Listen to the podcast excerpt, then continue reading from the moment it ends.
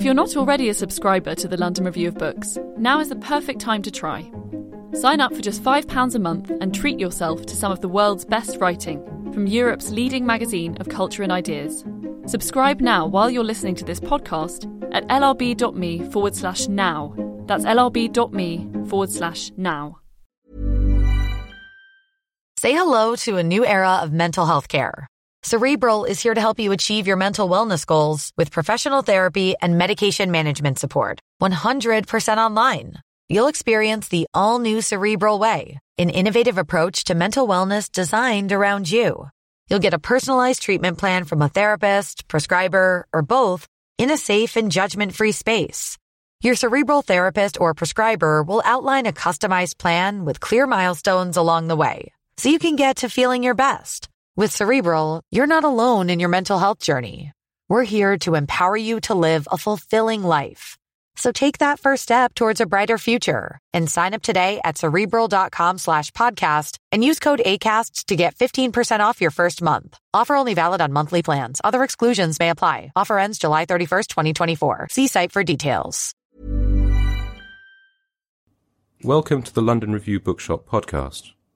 To find out about our upcoming events, visit londonreviewbookshop.co.uk forward slash events. Who is Keith Gessen?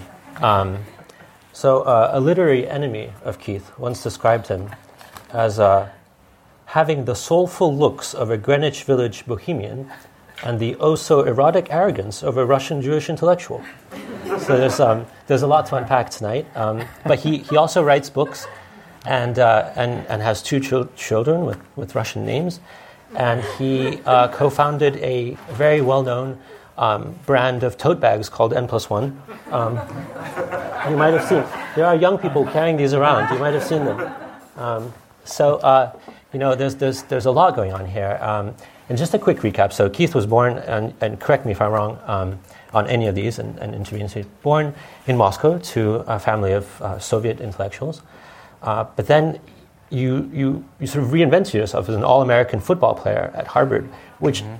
to me didn't make sense uh, for a long time until we found out about how American Ivy League admissions work. And um, if anyone has uh, questions about, about that and how much it cost Keith, there's a Q and A at the, at the end. Um, after that, you... I did an M F A program. Uh, you were taught by George Saunders. Um, but, according to my sources on Wikipedia, um, Keith did not actually at the time get a degree because he failed to submit an original work of fiction, um, which I think is a harsh way of describing uh, your debut novel, uh, Sad, well, The Sad Young Literary Man. I liked it. Um, maybe somebody here too. Um, but whatever we think about that, your second book, A Terrible Country, is an altogether different uh, level. It is um, uh, deeply felt. It is. Um, it asks very uncomfortable questions about ourselves. Uh, the title is trolling us because we think it's, it's about how bad Russia is, but actually, uh, we we find out, out that um, a lot of things close to us are, are actually very pro- problematic, um, and and that's what makes it so engaged, and that's what makes it so um, important at a time like this. And, and I just like to say that I think these qualities that, that, that are in that book, that those qualities of empathy, um, a reviewer described it as astute but goofy. I, I, I think it's astute and empathetic and and also critical. And so this is the reporting that you did from, from Ukraine in the war that was so important, um, talking to the losers, so-called, in the East who were breaking away and really asking them real questions about what motivates them when people weren't asking those questions. And you weren't just doing it to write it down and say how, how crazy their opinions were. You did it to really interrogate maybe our own complicity in that and, and the, the reason people are motivated to do the things that they're doing. So um, I just wanted to say all of this makes it such an honor to have you here today for us to, to talk. Um, I also realize that I've been relentlessly positive about Keith, but actually there's so much compromat about him. Um, if you want to read about that, it's on the internet. Um, here we go. Thank you, Vadim. I did not realize until now that it is you who are my literary enemy. um, thank you all for coming. Um, thank you to the brave Fitzgeraldo Editions Press for bringing me over, uh, over the pond. I don't get over here very much, so this is uh, really exciting. and, and it's an honor to be here at the L R B Bookshop, one of the great bookshops of the world. Um, so I'm going to read uh, from from the book a little bit. Um, I'm going to read something I haven't read before, but uh, somehow or other I was inspired, um, uh, partly at my wife Emily's suggestion, to read from the Clog section. Um, a little background. Um, the book is about a, a failed academic um, who goes over to Moscow in two thousand eight to take care of his grandmother. Um, uh, uh, his brother, who's a sort of swashbuckling capitalist entrepreneur, uh, talks him into it um, because he himself, Dima, uh, needs to leave town for a little bit until things quiet down. Um, so Andrei, the narrator, goes over uh, somewhat reluctantly, uh, but he thinks that um, uh, once he's there, he can find some material for an academic article, which will then help him get a job. Uh, back in the States. Um, he initially thinks he's going to interview his grandmother about uh, her life under the Soviets, and that this will provide uh, the material for his academic article. Uh, it quickly emerges his grandmother doesn't remember anything. Um, she's losing her memory. She's losing her hearing. Um, Andrei is uh, frustrated. He feels like he's in over his head. Um, he thinks he should go, go back, but um, partly... Um, out of kind of sympathy for his grandmother, partly just to spite his brother, uh, he stays. Um, he finally meets some people. He meets some um, guys that he plays hockey with. He meets some socialist activists who he finds inspiring. Um, meanwhile, his brother is conspiring to sell the apartment in which um, his grandmother has been living for many years. Um, and uh, at this point in the novel, the narrator has said no to Dima. He said, no, we will not sell the apartment. I won't let you sell the apartment. Um, but he doesn't really have a, a plan for how to proceed from there. So um, that brings us to the Clog chapter. It's called My Grandmother Throws a Party. It was finally spring. The snow melted, and for a few weeks everything was muddy, but the sun shone, and it was warm, and my grandmother and I started going for walks again. I had rejected Dima's plan to sell the apartment on instinct. Beyond that, I didn't really know what to do. If I was going to stay here, Yulia and I should try to move in together. Um, Yulia is his girlfriend. Katya is her roommate, like literally her roommate. They live in the same room. They sleep on the same bed. Um, but they take turns doing it. Um, they don't have a lot of money. I could displace Katya and move into Yulia's room, but that was the room she lived in with Shapalkin before they broke up. A bad idea. She could come live with me and my grandmother, and I could replace the bunk beds or just place them side by side. But as Yulia had thus far not even agreed to sleep over, this was maybe a stretch. I walked up and down the boulevard with my grandmother, trying to figure it out. Her ninetieth birthday was coming up. I wasn't sure how she felt about celebrating it, but a few days after the blow-up with Dima, she turned to me and said, "You know, I'm about to turn one hundred. "Well, almost," I said. "You're about to turn ninety. "How's that?" she said. "Well, what year were you born?" "In nineteen nineteen, she said. "And now it's two thousand nine, so that makes you ninety. My grandmother looked at me unconvinced. "Maybe," she said. Either way, it seemed like a big deal, and I decided we should throw a party. I made sure Emma Abramovna, that's the grandmother's best friend, could come on that day, and invited Yulia and her roommates, our reading group, and Sergei, as well as the soldiers. "I've invited some people to come over on your birthday," I told my grandmother. "You have? But how will we, how will we feed them?" He said, "Afima Mikhailovna will make a nice meal for them," I said. My grandmother agreed, but she did not quite agree. The next day in the late morning, she started getting dressed to go out. "I need to get some things for the birthday party," she said. "Like what?" I said. "All sorts of things," said my grandmother. I decided to go with her, and together we walked to the market. The ground was a little wet still from the melting snow, but the sun was out. It was nice. At the market, my grandmother headed for the baked goods. "Do you think the guests want this pie?" she said, pointing to her favorite poppy seed pie. "Maybe," I said, "but the party is two weeks away. Why don't we buy it a little closer to then so it's fresher?" "Let's buy it now so we don't have to worry about it," said my grandmother. I decided not to argue, and the next day I did not accompany her as she went again to get more birthday supplies. I watched her from her bedroom window as she slowly but surely made her way, sometimes leaning on her cane and other times ignoring it, out of the courtyard and toward the market. The birthday party was inspiring my grandmother to leave the house. I wasn't going to argue with that, even if some of the things she was bringing back, for example, grapes, were not going to make it. Sometimes I ended up eating the food she bought. Other times she would eat it herself, forgetting why she'd bought it. I began to think of it as more of a two-week birthday feast than a waste of energy. And why not? You only turn ninety once, especially if you think you're turning one hundred. When the day of the party finally arrived, I got up in the morning and sent out a reminder email to all the guests. I also t- called and talked with Emma Abramovna and her caretaker, Valya, to make sure they were still coming. By this point, Emma Abramovna had received numerous calls on the subject from my grandmother. "I'm turning one hundred, my grandmother would say. Pause. "No, I am. I did the math." Another pause. "Are you sure? How old are you?" Emma Abramovna was eighty-seven. "Really?" said my grandmother, surprised. She couldn't be thirteen, older, thirteen years older than Emma Abramovna. After emailing everyone, I ate some breakfast and began doing the dishes. I noticed that the water wasn't draining. This had happened before, but it had responded well to my jamming it with a plunger. I did this now, and it seemed to get better, but when I went into the bathroom, the sink there wasn't draining. They were connected, these sinks, and I had merely shifted the problem from one to the other. I now plungered the bathroom sink. The water drained, but when I returned to the kitchen, it didn't drain again. At this point, my grandmother came into the kitchen and saw that something was wrong. "Andrush, what's the matter?" "The sink is clogged, but we'll unclog it." "Do you know how?" "Yes," I said, and went into my room. I did not know how. It was now ten o'clock. Serafima Mikhailovna was coming at noon and the guests at five. We were in trouble. I called Dima's handyman, Stepan. He picked up on the second ring. "I'm in Irkutsk," he said, "visiting family. You're an educated person. You'll figure it out. There's a snake under the sink. Use that." "Thanks," I said. "No problem," said Stepan, and hung up.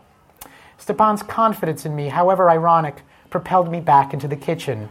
My grandmother had taken a seat and was now preparing to watch me defeat the clog. I had noticed a few times while going under the sink to fetch a rag to wipe the floor that there was a device back there that looked like a thick coiled water, which I thought might be a sink implement of some kind. I took it out now. It was a coiled wire with a kind of winding mechanism. This was the snake. You stuck it in the sink and wound it until it came up against your clog. But the kitchen sink drain was covered by a metal grate that was soldered to the sink bottom. I couldn't get the snake in there. Was there another way in? I went again under the sink. The water drained into the wall through segmented plastic pipes. There was a pipe running straight down from the sink, which connected to a U-shaped pipe, which in turn connected to a pipe that ran into the wall. Three pipes in all. But why would they make the water travel through a U, that is, down and then up again before going into the wall? Maybe that was the problem. The U was blocked. At, at least the U looked like it would come off. It was attached to the other two pipes with round cu- coupling nuts. I tried them. Lefty-loosey, they turned. I undid one nut and the U-shaped segment detached ever so slightly from the pipe going into the wall. Now I unscrewed the other nut, and just like that, the U-shaped pipe came off. Suddenly, a cascade of water came down onto me from the sink pipe. I jumped back and out of the space and spilled water from the U-shaped pipe onto the floor. The water was nasty, brackish. I took my U-shaped pipe and dumped it in the toilet. Then I came back and started rounding up rags to clean up the spill. My grandmother was aghast. "How horrible," she said. "How terrible. What are we going to do? We're finished." Are we finished? I tried not to lose my cool. After all, my grandmother wasn't wrong. I was covered in filth, and I had just dis- I had just dismembered the sink without any clear plan of action. I was ignorant of plumbing. I was ignorant of the entire physical world. I lived in an apartment, but how had they built this apartment? What materials were in it? Why did it keep out the cold? How did heat enter it? How did water? And where did the water from the sink go after it made it through these plastic pipes? "Andrush," said my grandmother, "should we cancel the party?" I looked at my worried grandmother. She had stopped dressing up at home and mostly wore her worn-out pink robe, but she still wanted to have a party. I could see that. "We're okay," I lied. "I know what I'm doing. Give me an hour, okay? If I don't fix this in an hour, we can cancel the party." My grandmother agreed and went to lie down in her room. I returned to the sink. I had been reading Marx, a man who had tried to examine every minute piece of socioeconomic detail in order to discover the laws whereby capitalist society functioned. But was there a Marx of the physical world? There was actually Newton. In the seventeenth century, Newton had discovered the basic laws of motion, inertia, gravity. Every action has an equal and opposite reaction.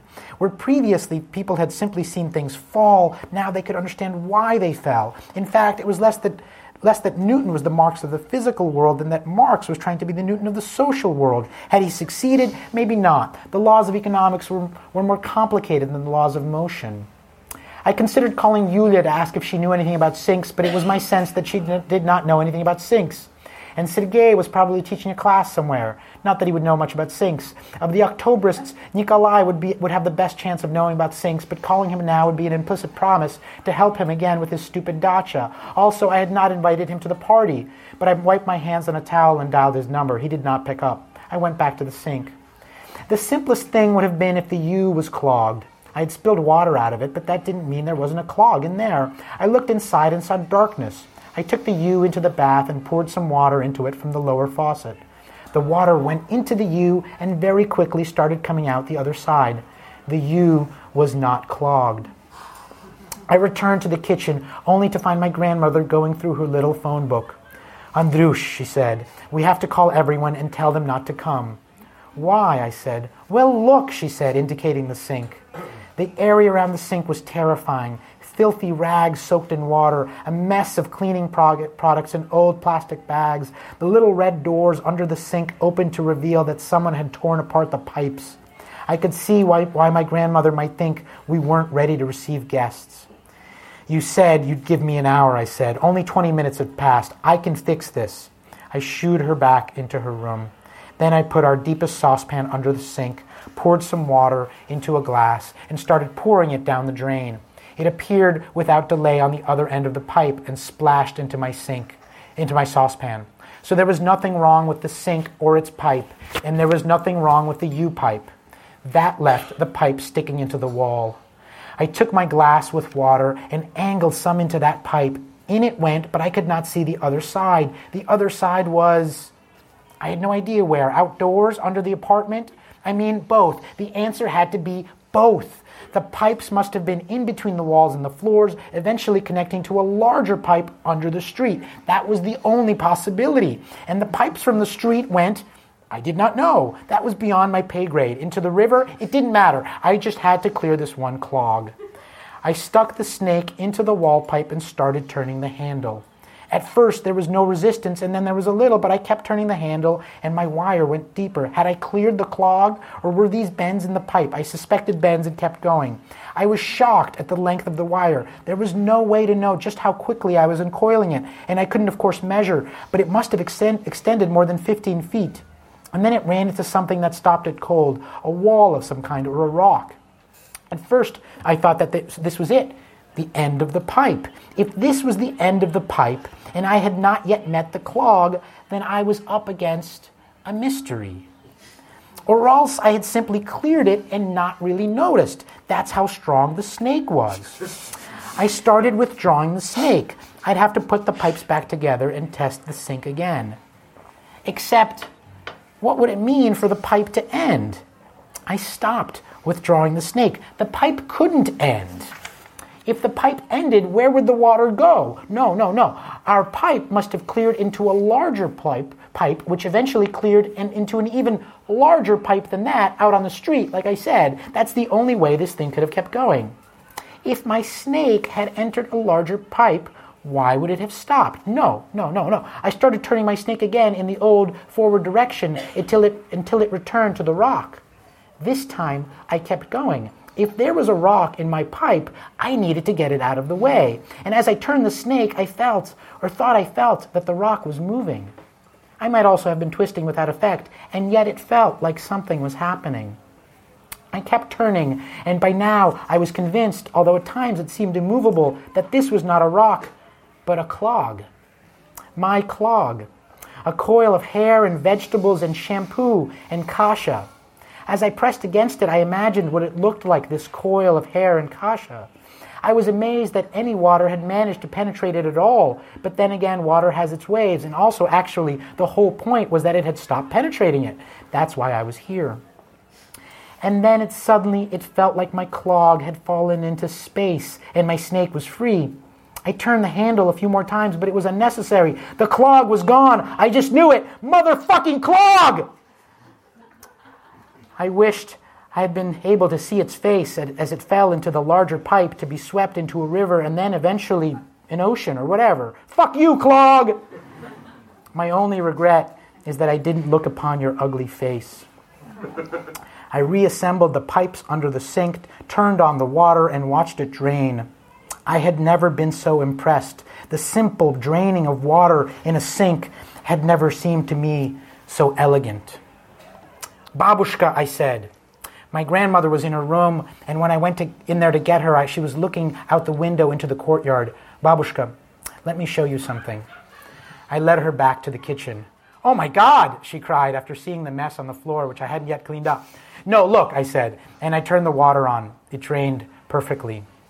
I was worried that she'd forgotten about the whole thing as, and was going to ask what I was showing her, but she hadn't. You fixed it, she said. I nodded. I knew you would, she said, and went back to her room. A little while later, my phone rang. It was Nikolai. What's up, he said.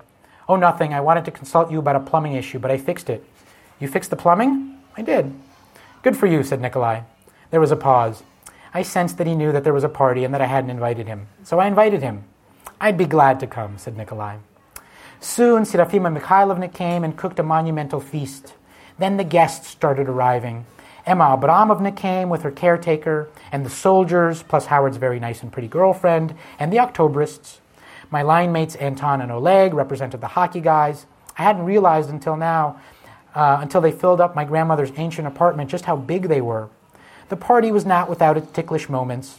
Misha demanded of Oleg what he did for a living, and when Oleg answered that he was in real estate, Misha asked if that meant he sucked the marrow from the life of the city. That's right, said Oleg happily. Misha was momentarily flustered by Oleg's amor- amorality, but then just hit, raised his glass to him. You are my enemy, and you know it, he said. They got along great after that. There was plenty of alcohol at the party and plenty of food. I hadn't realized it before, but Anton and Katya were both single, and at the end of the night, he asked for her number. For dinner, we set everything up in the back room and put my grandmother in a spot from which she wouldn't be able to get up and try to fetch people things. She accepted this. I worried that she would start hinting to Emma Abramovna about her dacha, and everyone would see how her oldest friend evaded her, but she never brought it up. Periodic- periodically, she would ask, when there was a quiet moment, whose party is this? At first it was worrisome, but then it almost seemed like she was teasing us. It's your party, we said, and she said, my party? And we said yes. All right, she agreed. She stayed with us until the guests left at close to midnight, and then declared, as she watched Yulia and me finish the cleanup, that we were never having guests again. It was too exhausting. But she said it in a triumphant sort of way. Thank you. Thank you.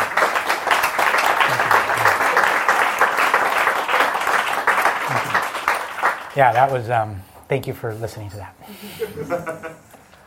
um, I, I had prepared some questions, but I'm really not sure if they're... Um, well, you know, Knausgaard, like, apparently, I haven't, I, I admit, I haven't read the Knausgaard books, but apparently the first one opens with like fifty pages of him cleaning an apartment. You know, sorry? Well, I, yeah, so I thought if, if Knausgaard can do fifty pages on, you know, I can do five pages on a clog, right? So, yeah. Yeah. Well, that's um, uh, let's talk about socialism. Um, you, um, you know, um, you um, there's a lot of it in the book, and uh, you were one of the first people to, to be there on Occupy Wall Street, um, talking about that stuff, and then kind of no one was listening for a while, and then now everyone's talking about it, and mm. the book, I, I got the sense. I don't know if the clog was a metaphor. I'm just going to try to work it in here somewhere. Um, but the idea was that um, you, you, the character went to Russia. He thought, oh, my God, I'm going to meet dictatorship. That would be the enemy. And then he kind of realized that actually it's capitalism that's the enemy. That's the kind of enemy of human freedom and, and human empathy. And, um, and all of a sudden the problem became started from being particular to Russia to be, being a universal one that concerns a much broader uh, issue. And... Um, Well, first of all, I I wanted to, to ask you about that. Um, first of all, I mean, how smug do you feel about having kind of been there as, as an early adopter of this sort of thing? And, and two, Uh, do you think, I mean, if we want to use like N plus one words, you know, like praxis, what do we do uh, with that realization? Where do we take it? How do we, um, how do we unclog the sink of uh, of, of, of international politics? Wow. Uh-huh. Um, uh, was that okay? With, uh, I, I with, a, with a snake, with the snake of our uh, critique. Um, yes. Uh, I, yeah. I mean, so um, I, I, you know, I, I, um, I do identify uh, as a democratic socialist. Um, it was actually, it was actually my experience um, with Russia that that made, you know, that kind of pushed me to the left. I, I started going over there in the mid nineties. Um, uh, when I went over there, kind of like Andre in the book. Um, I mostly had, had been reading kind of the mainstream press, and, and I thought the problem with Russia was that it was stuck in its Soviet past, right? Um, and, um, you know, that was the explanation in the nineties. And to this day, often um, when people talk about Putin, for example, they talk about him as a kind of relic of the Soviet past. Um, but in the nineties, when Russia was going through a lot of turmoil, where people were Um, being thrown out of work, when they were losing their life savings, when they were um, committing suicide in record numbers, um, people would say, well, it's all the Soviets' fault, right? Um, and I, I had no reason to disbelieve that, and then I went over there in, uh, the first time it was nineteen ninety-five, and then I was there a bunch in the nineties, and, you know, what I saw was um, just capitalism kind of run amok, right? Um, and, you know, the whole country had been kind of Uh, opened up to the global marketplace, and you know the the kind of main impression of uh, Russia in the nineties were uh, currency exchanges. Right, everywhere you went, there were currency exchanges. Um, I'd never seen, you know, I I don't know that I'd ever seen a currency exchange except at an airport, right? But in Moscow, they were, you know, every kind of ten meters there was a currency exchange, and the reason was the ruble had collapsed, right? It was so unstable.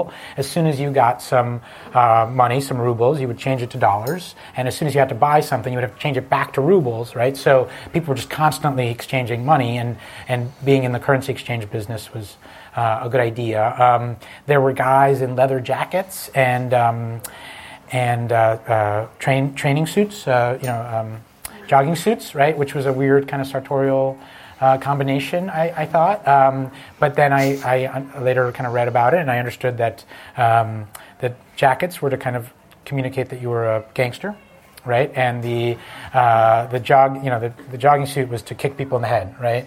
Because jeans are like bad, you know. It's just you don't you don't get enough flexibility in your leg to kick people in the head. Um, so that's you know. So and, and I was like, oh, this is not this this is not the Soviet inheritance, right? This is what actually what capitalism looks like um, if you if you don't have you know hundreds of years of accumulated wealth. So that was kind of the that was my journey, and it took me like. You know, it took, like, so Andre kind of goes through that in about six months, right? And it took me about ten years, you know, uh, to understand all that. Um, but, and, you know, that's fic- that's what fiction is for, right? Mm.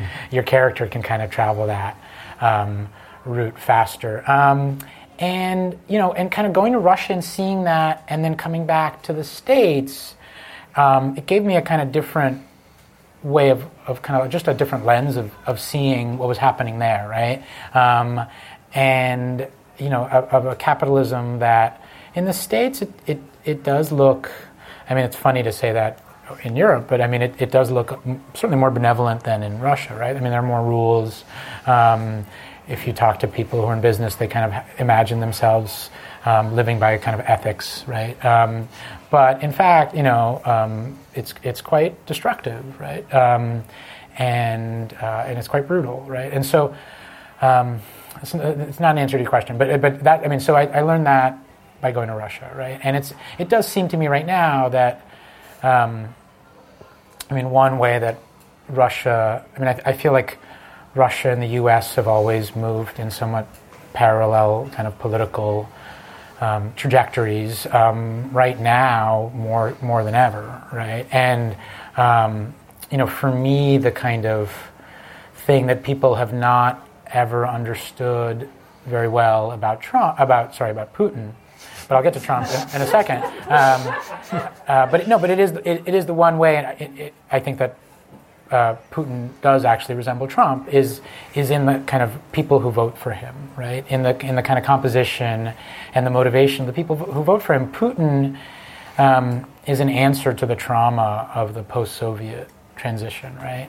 Um, which you've written about a great deal, right? It's um, you know the the the really brutal, rapacious um, uh, transition where where millions of people were.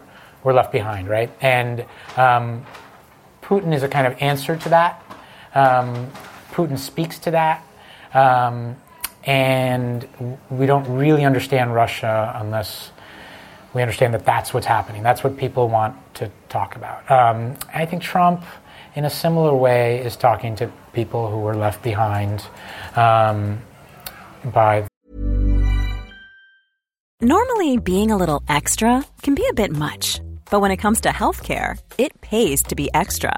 And United Healthcare makes it easy with Health Protector Guard fixed indemnity insurance plans. Underwritten by Golden Rule Insurance Company, they supplement your primary plan, helping you manage out-of-pocket costs without the usual requirements and restrictions like deductibles and enrollment periods. So when it comes to covering your medical bills, you can feel good about being a little extra. Visit U H one dot com to find the Health Protector Guard plan for you. Say hello to a new era of mental health care. Cerebral is here to help you achieve your mental wellness goals with professional therapy and medication management support. one hundred percent online. You'll experience the all-new Cerebral way, an innovative approach to mental wellness designed around you. You'll get a personalized treatment plan from a therapist, prescriber, or both in a safe and judgment-free space. Your Cerebral therapist or prescriber will outline a customized plan with clear milestones along the way, so you can get to feeling your best. With Cerebral, you're not alone in your mental health journey. We're here to empower you to live a fulfilling life. So take that first step towards a brighter future and sign up today at Cerebral.com slash podcast and use code ACAST to get fifteen percent off your first month. Offer only valid on monthly plans. Other exclusions may apply. Offer ends July thirty-first, twenty twenty-four. See site for details. The kind of post-industrialization of the United States. Um, he's not... Uh, he's not the right answer, right? Uh, but he does p- speak to people who are looking for that answer. So in that way, um, Putin and Trump are similar. I, I'm not going to presume to tell you that that's the case in Britain as well, um, but maybe uh, mm-hmm. in terms of Brexit, yeah. Well, um, yeah, thanks for that. I mean, I I, I could feel in the book. Um, that there is this under underlayer also of nostalgia that that that, that goes through the way, um, kind of uh, counterintuitively sometimes, because you know people who didn't much like the Soviet Union, like your um, narrator's grandmother, mm-hmm. um, nevertheless uh, has a kind of nostalgia for something. Um, you know, when she watched that movie, there was a, a moment in the book um, uh, where um, the narrator Andrei like keeps trying to take. His his grandmother to movies that he thinks she would like, and all these new movies, and she doesn't like any of them. And he thinks, like, why doesn't she like? She likes the person that she likes, the poet the movie is about. She like, but she doesn't. And then she he ends up showing her this nineteen seventies Soviet film, and uh, and she finally uh, connects with it because she recognizes Leningrad and all these other movies about Saint Petersburg, and it's a place that's just not her, not her town, and um, and despite all of the difficulties that she went through under under so- Soviet. Um, uh, Under the Soviets, she she connects to that. So I wanted to kind of ask, like, do you? I mean, you were six years old when you left. You come back. I I, uh, but there is this complication that your parents left as um, refugees. Um, uh, does nostalgia uh, fit in, in with your work? Do you feel that there is a, a nostalgia uh, that's that's problematic in, in in the way we? Think about Russia and the Soviet Union, and how do you personally like connect with that? I, I was just curious because I, I, I'm very nostalgic for stuff. Um, for the Soviet Union? Yeah, actually, if I can remember, I mean, I, like you, I'm a new parent, and I, I was like, our kid is seven months old, and he's the first member of my family that's not a Soviet person, and it was crazy to me. Um, and I didn't know how to deal with that, and one of the ways I dealt with it is trying to do, like, I don't know if you saw Goodbye Lenin. Um, I'm trying to like, he has all Soviet children's books, I bought him a Soviet synthesizer, I bought myself a Soviet synthesizer, you can play with it. Um, so maybe when he turns eighteen, he's going to be like, Dad, you never told me that, like, it's not there anymore. Um, but that's maybe not the most constructive way of dealing with it. But, like, how how have you dealt with that? And, and yeah, like, what does all this mean? Um, Yeah, it's complicated. I mean, so the, the, the grandmother, who is based on my own grandmother, um, who I lived with for a year in Moscow, um, in the period in, uh, described in the book, um, yeah, she hated the Soviet Union, right? In, in the book, she hates the Soviet Union. She's very happy that it fell apart. Um, and yet, right, um, she loses her life savings. She loses her dacha. Her husband loses his job at the Research Institute. Um, more, but, you know, uh, more than that, the kind of role of the Soviet Union in constructing meaning, right? Whether it was for people who liked the Soviet Union or for people who hated the Soviet Union. Um, you know, the kind of disappearance of that um, sort of meaning creator in her life, um, I think was very difficult, right? Um, and, you know, a lot of the values that the Soviet Union proclaimed, um, which mostly were, you know, honored in the breach, right? I mean, um, but but still, no, kind of, well, you know, like uh, equality, um, you know, uh, internationalism, right? Um, you know, just I mean, and and looking after the, the weak, or whatever. Yeah, um, you know, um, yes, uh, uh, that that was valuable. Books, to the value of books, right? No one cares was, about books. It anymore. was a very uh, logocentric uh, side. Yes, um, I mean, that was. People, that meant something to people, even if they thought they really wanted the regime to collapse, right? And so that was, um, uh, that's very complicated, right? I don't know, you know, I don't know if my grandmother would ever have said, "I want the Soviet Union to come back," right? But there was a lot about the Soviet Union that, um, for her, actually turned out to be very valuable. Um, and I don't, I don't know that she ever would have admitted just how screwed she got um, by the kind of transition, right? But she really did. Um, I mean, that's kind of that's part of the tragedy of the um, part of the tragedy of the post-Soviet reforms is how many people said, "Oh, great, you know, this is this is as it should be, right? Um, I'm going to be immiserated. I'm going to be put out of a job. My life savings will evaporate, but that's historically necessary, right, for us to have a new Russia." Mm-hmm. Okay, um, and they never got their new Russia, right? It never it hasn't mm-hmm. happened. Uh, or, or somebody told Svetlana Aleksievich, "We felt that there were buses waiting for us, engines revving to take us to democracy." Right. And they, they were right. there. Um, yeah, and it's, I mean, the, the kind of this dream of, you know, turning Russia into a kind of prosperous, normal European country, um, people really suffered for that, and, and at the end, um, they, they don't have it.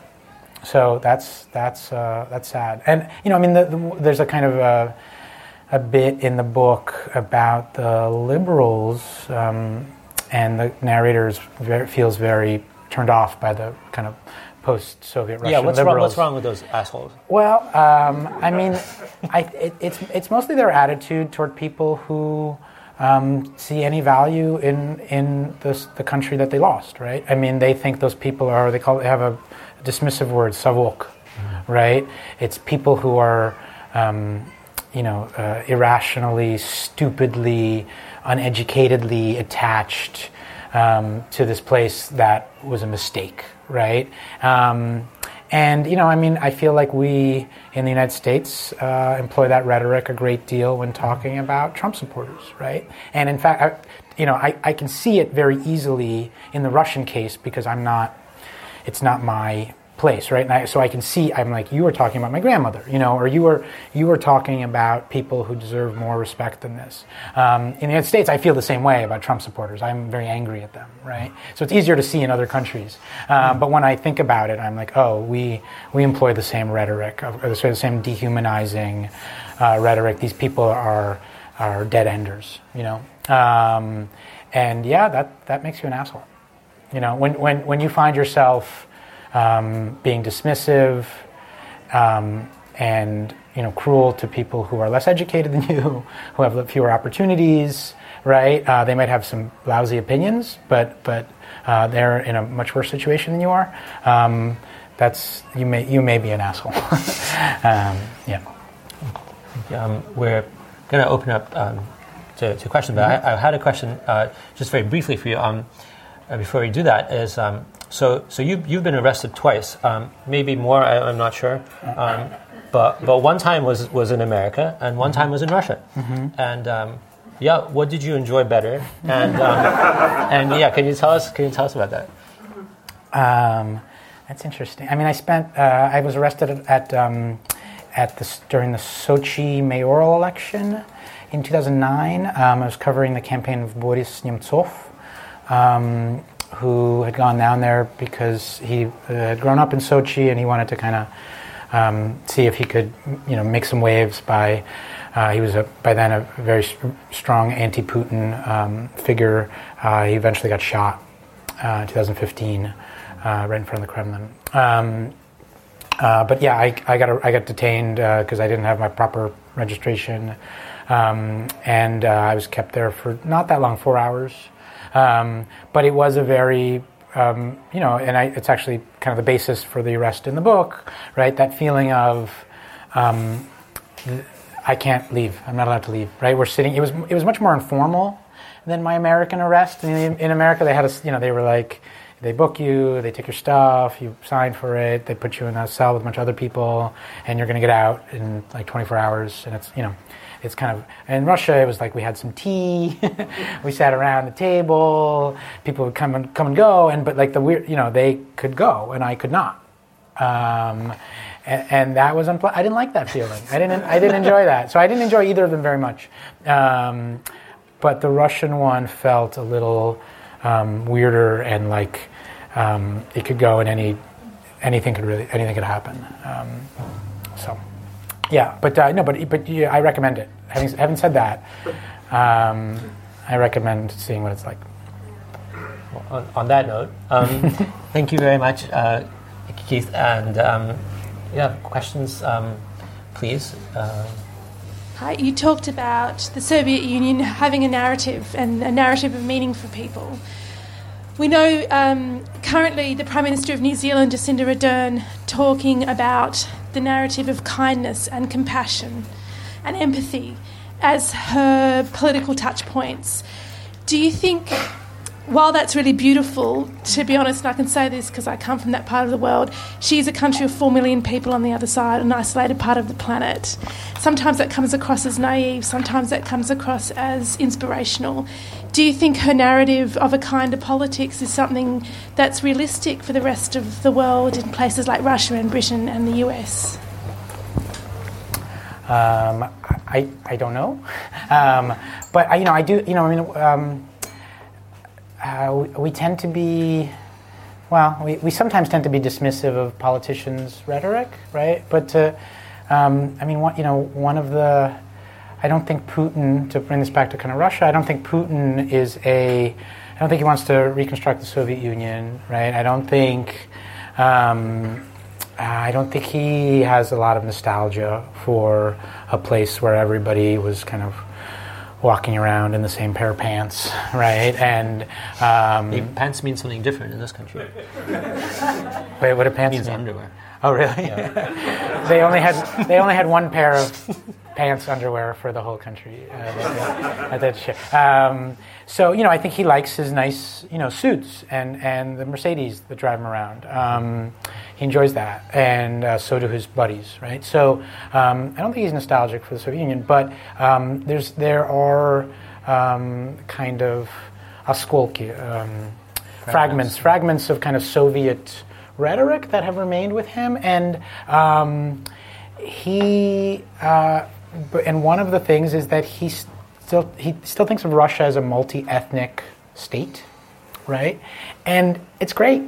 Right, you just don't hear. You just he just doesn't have this.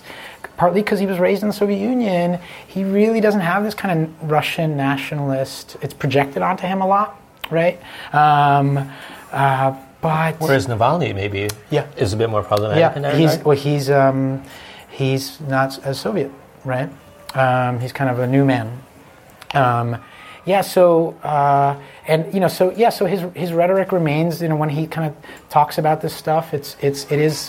He thinks of Russia as a multi-ethnic place, and I think that help, that matters, right? I mean, I, I I I do think rhetoric has some impact. Yeah. I just wanted to check the Russian slang word that you used for um, uh, an uneducatedly nostalgic person about the Soviet Union. Was it Salok? Savok. S O L O K. S O V O K, Savok. Savok, sorry, mm-hmm. yes. S O V O K. Yes, Savok. What's the uh, etymology? It's a dustpan. It's a dustpan. Etymology. Okay, yeah, yeah. Ah, it means a dustpan. Mm-hmm. Uh, yes. Nové slovo uh, для меня. Okay. Okay. Sa- Savok, спасибо. uh, right next to you. Um, well, I, I was just wondering, um, w- one of the uh, categories of, of my countrymen that I always um, bowled over by are all the people who... sort of when speaking about corruption and the injustices in Russia, they take this position, and I don't know how genuine it is, of, well, if I had a chance to steal, if I had a chance to take over that factory, to send my kids to a British boarding school, et cetera, I'd do it, and good on them. And one of the things that I find really sad about that perspective is that then people who haven't done that look around and think, you know, I suck because...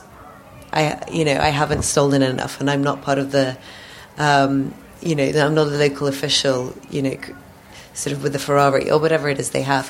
And I was just wondering where the people like that fit in in your way of thinking about sort of what Russians want and what versus what they got and where they should head. Mm-hmm. Um, I mean, I th- you know, I think it, again, this is about the kind of post-Soviet transition, right? I mean, this is. For years, um, people were told that, you know, things were one way, that the, the capitalist West was evil, right? Uh, that it was corrupt, um, that it was aggressive, right? And um, some of that stuff wasn't true. um, uh, but then, in a very short period of time, um, uh, it was suddenly suddenly they were told, oh, that was all that was all a lie. You know, all of it was a lie. Actually, it's it's everything. Everything is the opposite of what we said. You know, everything, right? And so um, you very quickly developed, um, I mean, you, you really had a kind of collapse of all values, right? Um, and it did, I mean, I think a lot of people, uh, the message that they got from the West was, yeah, you have to take You have to take what you what you can, right? Um, this idea that we must share, that we should be equal, that was baloney, right? Uh, we're now an opposite world, um, and you, you have to take. And if you don't, you you lose. You're a loser, and you deserve to be left behind. I mean, that really was the ethos, um, and it remains the ethos um, of post-Soviet Russia, and that's not. That's not Soviet. That's not a Soviet ethos. So yeah, that's uh, that's very sad, and, and I think. Um, that ha- I think there's a lot of work to, to be done. I mean, I think that's when you kind of talk when when Russians talk about it, they talk about um, you know we we need to really do kind of moral and kind of political work on ourselves. And um, you know, one of the nice things is there's still this um, there is this kind of remnant. Um, Uh, of kind of a, a Soviet ethos, right, here and there, um, in the in the kind of good way. Um, there's also there's also Stalinists, right?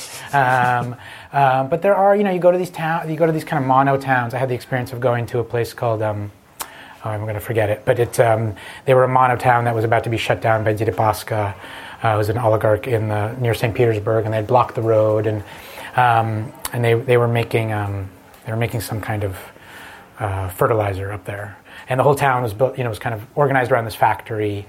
And I went up there for a day, and it was very interesting because they, um, you know, it was just it was they had these five-story houses built in the you know sixties, the Khrushchevki. Um, everybody was walking around with their baby carriages, right? Um, the, we went to see the head of the kind of union that had been agitating. Um, you know, against the closure of the factory, and her assistant was there, and he kind of was in the meeting for half an hour, and then he's like, "Oh, sorry, I got to go. We have a soccer game, you know, against like the other part of the factory." um, and I was like, "Wow, like this actually, the Soviet Union has has survived here." Um, and actually, one of the interesting um, Tony Wood, who some of you may know about, he's an L R B, um, New Left Review contributor. Um, his argument has been that the kind of Re- the remains of the Soviet Union have actually kind of subsidized um, the capitalist transformation, right? Um, that the you know the kind of all the infrastructure that was built, all the oil that was found, um, this has actually paid for a lot of, um, has given kind of time um, to, to the Russian state that it would not otherwise have had. Um, but that, that time may be running out. Um, anyway, so yeah, so I feel like, uh, you know, it's a huge mistake, and kind of my friend, it's a huge mistake to dismiss the Soviet past. Um, um, and, and kind of my friends on the Russian left who are partly described in this book, um, uh, you know, they their goal is to kind of find the usable the usable past in the Soviet past. Um, so I, I hope they succeed. Uh, so when you look to the, the Soviet future, how would you compare the the Khodorkovsky vision to the Abramovich and maybe the Putin vision? And which of those would you say is closer to the Soviet past? Uh, n- none. Do, I mean, um, by the Khodorkovsky vision, do you mean like, um, what, what exactly do you mean? Well, I guess one is close to the state, and the other one was preaching openness of a kind. Oh, I can't hear you. Can you speak? Uh, one was close to the state, and the other was preaching openness of a kind. Um... Yeah, I would. I would. I think I would argue there's a that's a distinction without a difference, really. Um, that um, I don't think Khodorkovsky, I don't think the oligarch Khodorkovsky um, was an answer. Um, you know, any better answer than than the statist Putin, right? Um, it, you know, in a in a way, um, you know, uh, um, well. complicated, but but you know, uh, I, I don't think I don't think uh, Putin should have put Khodorkovsky in prison. Um, uh, but I do think it was important that uh, the oligarchs start paying their taxes, right? Um, so, um, I, you know, yeah, uh, a person who had um, basically uh, taken a lot of Soviet oil um, and used it to become a billionaire. Um, and then uh, became a great advocate of openness and, and freedom. Um, I, I think as a person that we can be skeptical of. Um, I mean, he served his time, so uh, I have I respect that. But but uh, no, neither of those is, is the answer to the question. Um, yeah. Um, thanks for a really fascinating book. Uh, you mentioned earlier that one of the uses of fiction was condensing like a decade of your experience into six months. Um, but I was wondering what the other uses of fiction are for you. Like, this could have been an extended essay, it could have been a memoir, but it's not. Uh-huh. You've done a lot of journalism. Why a novel? Or why um, this? For this? Yeah, project? Thank you. Um, I, I, you know, I didn't. I didn't think I was going to uh, write a book while I was over there. I, I, I didn't. Um, I was just kind of trying to figure out how to help my grandmother, um, and I was doing some journalism, and then um, I got back, and I um, I was like, wow, that was a very intense experience. You know, I'd, I'd been sort of we lived together for a year. We were kind of trapped in this little apartment. Um, we, we'd have these conversations that were very repetitive um, because she couldn't hear and she couldn't remember, right? So we'd have a conversation, and then five minutes later we'd have the same conversation, you know. And um, it took a long time to kind of figure out how to deal with that. And and when I started writing, um, and so so when I started writing, I, I, I kind of thought I'd write a memoir, right? And I kind of wrote it down as a memoir-y type thing. Um, and then I found that it hadn't actually communicated what I wanted to communicate, and, and it was boring. um, so, uh, you know, so I started changing some things um, just to make it more, just to make it make more sense. um, you know, in a way, like your your life. You know, the book takes place over the course of a year, right? And life is kind of longer than that and messier than that. Um, and taking a kind of year-long chunk of your life isn't always going to make uh, a narrative sense. Um, I mean, one of the things that I did that uh, changed the book a, a lot, I think, to the better. I mean, initially the guy was a kind of journalist and translator, um, more like me, and that was really boring for me. Even though I, I, I like it when other people, you know, kind of dispense with the fictional scaffolding and just say, you know, I am Sheila Hedy, um, a writer, right? I, I like that. But um, when I said I am Keith Gessen, uh, um, that was boring. Um, and uh, so I, I made him an academic, and that became a lot more fun. And um, I got to make fun of um, you know Russian academics. It was it was a great time. Um, I had to cut some of that stuff out because I was having too good a time. Um, well, will um, you reveal later who Fishman is? Sorry? Will you reveal later who he is? I will later reveal. No, no, uh, he's a made-up character. Um, yeah, Alex Fishman is um, is actually one of the few characters in the book who has no basis in any one person, um, but he's a villain. He's the he's the uh, narrator's uh, main um, kind of enemy in academia. Um, and uh, many people have come up to me and said, "I know who Fishman is. um, it's this person. Is it this person?" And I'm like, "No, I don't know that person." Uh, but I've learned a lot of people. I learned there's a lot of Fishmans out there, um, I, and I know their names. Um, uh, yeah. So so stuff like that made it more interesting. And then I mean the main thing was. Um, and you know, and I was able to once I realized that the, all these arguments about Russian capitalism and, and kind of all the stuff that I want, had been trying to say as a journalist for many years, and nobody cares. um, that the grandmother actually, that her story um, was the best argument um, against capitalism that I could make. Um, and once I figured out that the the book could really concentrate on her story. Um, It got a lot better, and um, and the other thing that you know had happened in my life um, was I you know I'd spent a year there and then I left, and I kind of had there were just all these reasons I was going to leave, and my visa had run out and stuff. Um, but it felt to me like I had abandoned my grandmother, right? I I just left her there to die. Um, and when I wrote it down, as it actually happened, it didn't. That was not communicated. Um, And in order to make the reader feel like this person had abandoned his grandmother, um, I had to make some stuff up and, and make it sharper, right? Um, and now I think it does basically communicate what I felt, right? But in order to do that, I had to change the, mm. the facts. So that's I find that interesting, but yeah, thank you. Maybe, yeah, one more maybe? Yeah. Um, I'm interested in the role that women play in your book. I love the book, by the way. Oh, thank you. Um, and Grandma seems to be the strongest, most resilient person in the book, far stronger than the women of subsequent generations. Do you think that the role of women in modern Russia has gone backwards since the end of the revolution, uh, since the end of the Soviet Union, not the revolution, Soviet, since the end of the Soviet Union? Do you think that Grandma was somehow created by a Soviet Russia, and that now we are in a perhaps more misogynistic Russian culture? Uh, the answer is yes.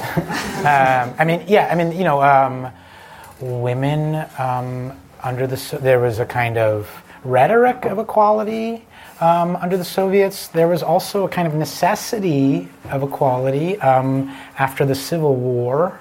Um, a lot of men died, um, so you needed women in the workforce, and, and during the, the World War Two, you know, even more men died, um, and so you really needed women in the workforce. So there was a kind of um, uh, necessity and a kind of ideology that were married um, in, you know, genuinely a lot of women in leadership roles.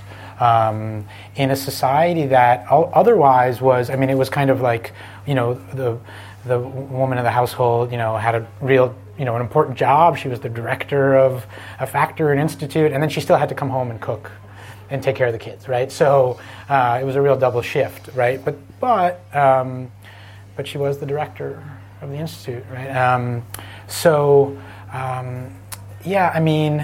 And in the kind of post-Soviet period, uh, one of the things that happened was a lot of these, um, a lot of these kind of institutes that um, had women in leading roles were wiped out, right? And it was a much more um, the kind of role of violence in Russian society increased. Um, the kind of capacity to deploy violence became uh, very important if you were to advance in kind of Russian business and society, and, and that was dominated by men, and a certain kind of men. Um, so, yeah, I mean, um, and yeah, I, I, I'm very glad you said that about the grandmother. It's, you know, for me, there was a kind of um, Um, and I was talking about this with Henrietta, who's here, um, yesterday. Uh, the you know um, there's a kind of I think there's an ethical kind of quandary about writing about somebody who's going through dementia, right? And their personality changes. Um, and you know, are you describing a person who's not actually that person? Um, you know, it so happens that my grandmother um, had always been really pessimistic. um, so when she was going through this, I mean, she became more pessimistic, um, but she'd always been that way. Um, and I have really, um, one of the more, most satisfying things about the book's publication has been reading kind of reviews and comments about the grandmother, who is basically my grandmother, um, and people saying, you know, what a funny, um, you know, angry, bitter, pessimistic person, strong. You know, strong and strong, yeah, yeah, and I mean, indomitable. I mean, she, um, uh, she, she was, you know, she couldn't hear, she couldn't remember. She was. She got tired very easily, but she really wanted to be involved.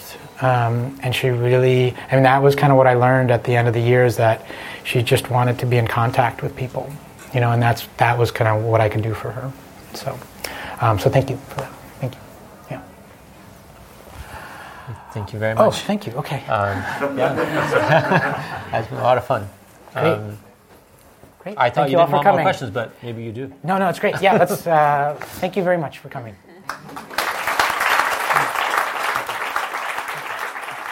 Thanks for listening. To find out more about London Review Bookshop events, visit londonreviewbookshop.co.uk forward slash events.